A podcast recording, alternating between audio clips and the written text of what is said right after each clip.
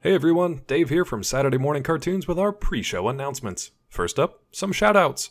To the 3,000 people who listened to our very silly episode on the 80s kids cartoon Kissyfur, and to the more than 31,000 people and counting who listened to our Invader Zim Enter the Florpus review and interview with Jhonen Vasquez, thank you. Those numbers are astonishing, and we're thrilled that so many of you are enjoying our content. We plan to continue bringing you new reviews, insider interviews, and a mix of nostalgia in the weeks, months, and years to come. So thank you once again. If you'd like to help us improve our show and maybe even bring original animation into the world, you can head on over to our Patreon page at patreon.com slash Saturday Morning Cartoons. Remember, that's morning with a U. Our support tiers start at $1 a month, and every cent of it, uh, except for the ones that go to Patreon and Uncle Sam, go back into the show. We'd really appreciate it. Continuing our shoutouts this week, we've got a one two punch of Batman Hush related comments. The first is from Instagram from BarnBaby9665, who says, While it's great to have Dave back, he comes waltzing in like he owns the place. Where's the thanks to Sean for keeping the podcast alive while he was away, quote, finding himself and, quote, living out his dreams? Dave, show some respect. First of all, let me put this is Dave here now. This isn't this isn't BarnBaby9665. This is Dave saying, for the record, thank you so much, Sean, for keeping Saturday morning cartoons afloat, and thank you to all our guests, special special guests, co-hosts, everybody else who has uh, you know kept SMC afloat for the last year or so, year and a half. Not even sure how how long I've been out finding myself, but uh, but I was waltzing the entire time. I was taking professional waltzing uh, classes, so thank you, Barn Baby, for noticing that I've I've improved my waltzing abilities. I appreciate that. The second shout out comes from Gmail, and I'll paraphrase to keep this one relatively short. Sam B says, Hey guys, I'm a new listener to your podcast and just finished listening to your review of Batman Hush. I enjoyed hearing both of your perspectives on the movie. As someone who did not read the graphic novel but is familiar with the overall story, I'm probably better suited to appreciate the movie than fans who read the series. Overall, I really like the movie, with the Batman Catwoman relationship being one of the strong parts. I do agree with your comments regarding the pacing and the story feeling somewhat procedural, but I think it is difficult to adapt a 12 part series into a 75 or 80 minute movie format while retaining the same sort of pacing. The voice acting was good, particularly Jennifer Morrison's Catwoman slash Selina Kyle performance. I agree that some of the delivery was too much the same across various types of scenes, and perhaps this is more of a result of voice direction. This is where he misses Andrea Romano, as we all do. Regarding Superman Clark Kent, you had made a comment about him being controlled by Poison Ivy sometime between the meeting with Bruce Wayne at the Daily Planet and the ensuing scene. However, if you watch closely, and Sam went back uh, while he's watching that scene, you'll see that after Bruce and Lois walk away, there is a brief flash of green in Clark's eyes, indicating that Poison Ivy had already gotten to him by that point. He goes on to say, I look forward to checking out more of your podcasts and will probably stay in the Batman world and listen to the two Batman the Animated Series episodes next. So thank you so much for that, Sam. Appreciate you reaching out as a new listener, and welcome to all new and returning listeners as well. We have roughly 250 episodes now that you can go back on iTunes, on Podbean, on our YouTube page, on Patreon, and the Collider Weekly ingest as well. You can check those all out. So if there's anything you're interested, or if you just want to know if we have covered a particular show in the past, like Batman the Animated Series, you can check it out. There's a good chance that we have. So, what are we talking about on today's show? Well, I'll be going solo to walk you through my review of Cartoon Network's Steven Universe the movie. And don't worry, it's going to be spoiler free review, otherwise, Warner Media will literally kick down my door and drag me off to cartoon jail. Steven Universe the movie will premiere on Cartoon Network on Labor Day, Monday, September 2nd at 6, 5 Central. But is it worth watching? Stay tuned to find out. And now, on with the show.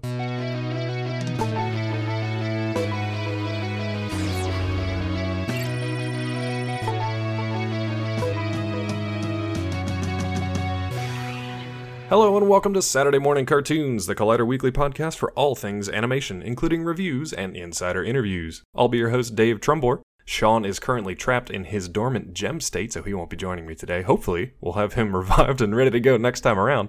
Today, I'll be taking a look at Cartoon Network's musical special, Steven Universe the Movie, for a review. You may have noticed that we took news out of our intro this week. We're actually working on a way to incorporate animation news into the show each week without the headlines getting old or stale by the time you guys listen to the episode. So, could that mean that we'll be doing some live recordings in the future where you, dear listeners, get to hang out with us and discuss news? Maybe. So, stay tuned. In the meantime, I do want to catch you up on some of this week's animation news, and most of it comes out of D23, which is Disney's biennial fan expo, just occurred last weekend. Attendees there got to see some more of Frozen 2, got to take a peek behind the scenes of Pixar's new movie Soul, as well as the new Walt Disney animation movie Raya and the Last Dragon. On the small screen, Marvel will be bringing an animated adaptation of the comic Moon Girl and Devil Dinosaur to the Disney Channel. And there's also the preschool Spider Man series, Marvel's Spidey and His Amazing Friends, which will be coming to Disney Junior. If you want to get in on everything that Disney Plus has to offer, there is a discounted three year subscription deal available for D23 members, and that includes their free general membership. But it's only on offer through this coming Labor Day, so you've only got a day or two to check it out. And no, we're not sponsored, even though we wish we were. Outside of Disney stuff, this week also gave us the first teaser trailer for Disenchantment Part 2, Netflix's animated fantasy series from Matt Groening, who's obviously the creator of Simpsons and Futurama. Be sure to head on over to collider.com slash animation to get caught up on all these stories and more. But that's enough news. You're here to find out about the new Cartoon Network animated musical, Steven Universe the Movie. And to tell you what that special is all about, here's the one, the only, Bobby Anthem.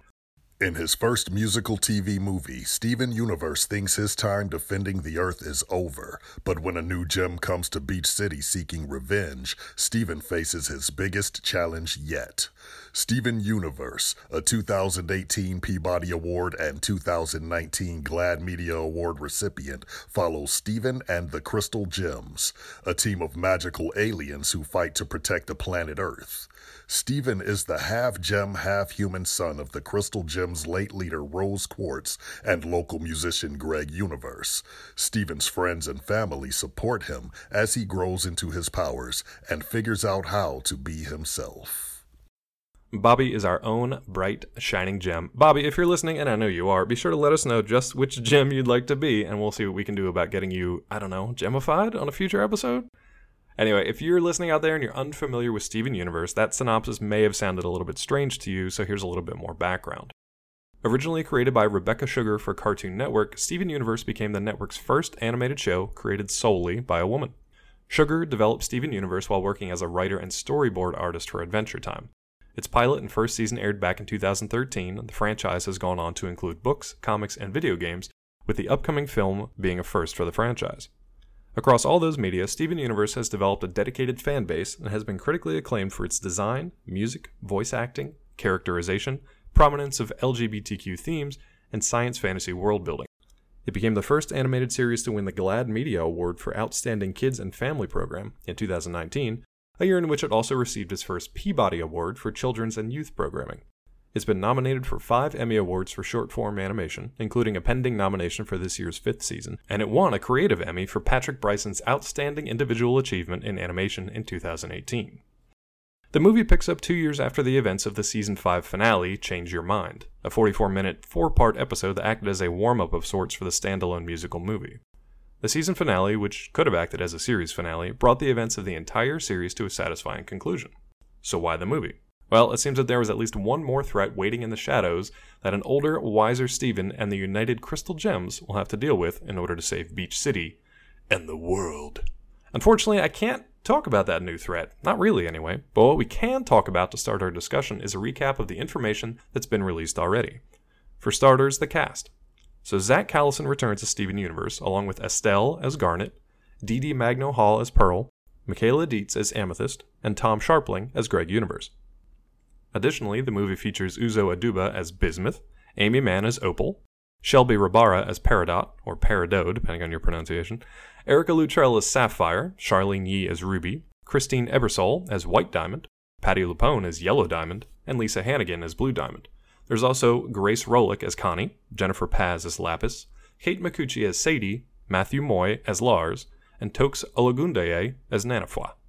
The only cast member who hasn't been announced or confirmed is that of the villain, a cartoonish new threat to Steven and the Crystal Gems, who's not quite what they seem at first blush. But I digress. That's a lot of people, and I'm happy to say that all of them get some screen time, though in a 90 minute movie, there's only so much time for supporting characters. I can say that both the Crystal Gems and the human characters get some cool hero moments throughout the story in a variety of surprising ways. It's a pretty lighthearted tale, even for a Steven Universe story, so don't expect too much doom and gloom along the way. It is a musical after all, and even the saddest of songs here are still pretty hopeful in the end.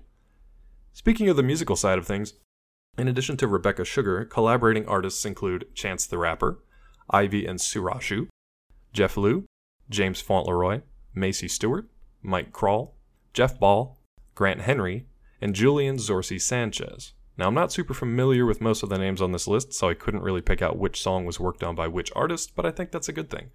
The style of Steven Universe is pretty consistent throughout all the musical numbers in this movie, even as each individual singer gets to add their own unique character and spin to the song. And none of the songs are ever wasted. Narratively speaking, they all add to the story that's being told in the movie, either heightening the emotions of the moment or drawing the viewer's attention to one particular conflict that's being focused on. Even the way Steven Universe the movie opens and closes is reminiscent of a theatrically produced musical, what with a curtain reveal and a final curtain closing number. It's a lot of fun, and it comes complete with plenty of songs that you'll be singing along with as you watch the movie itself over and over again in the months and years to come. The only knock I have against Steven Universe the movie is that it felt a bit too light and easygoing, a bit too immature for the journey that Steven and the Crystal Gems have taken over the course of five seasons. There's a bit of a disconnect between the villain and the villain's plan. Without getting into too many details, the villain's plan poses a very serious threat to Beach City and the wider world, one that Steven and the Crystal Gems are uniquely able to handle.